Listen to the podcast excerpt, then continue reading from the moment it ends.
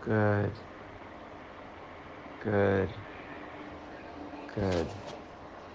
Journeys in our mind can take us far in directions we want or do not want.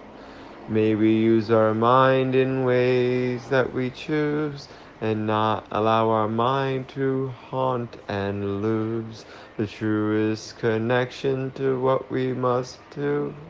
Even if there's pain in me or you, the body is only a messenger of what's hidden in the mind. The mind is only a messenger of what's hidden in the body, space, and time.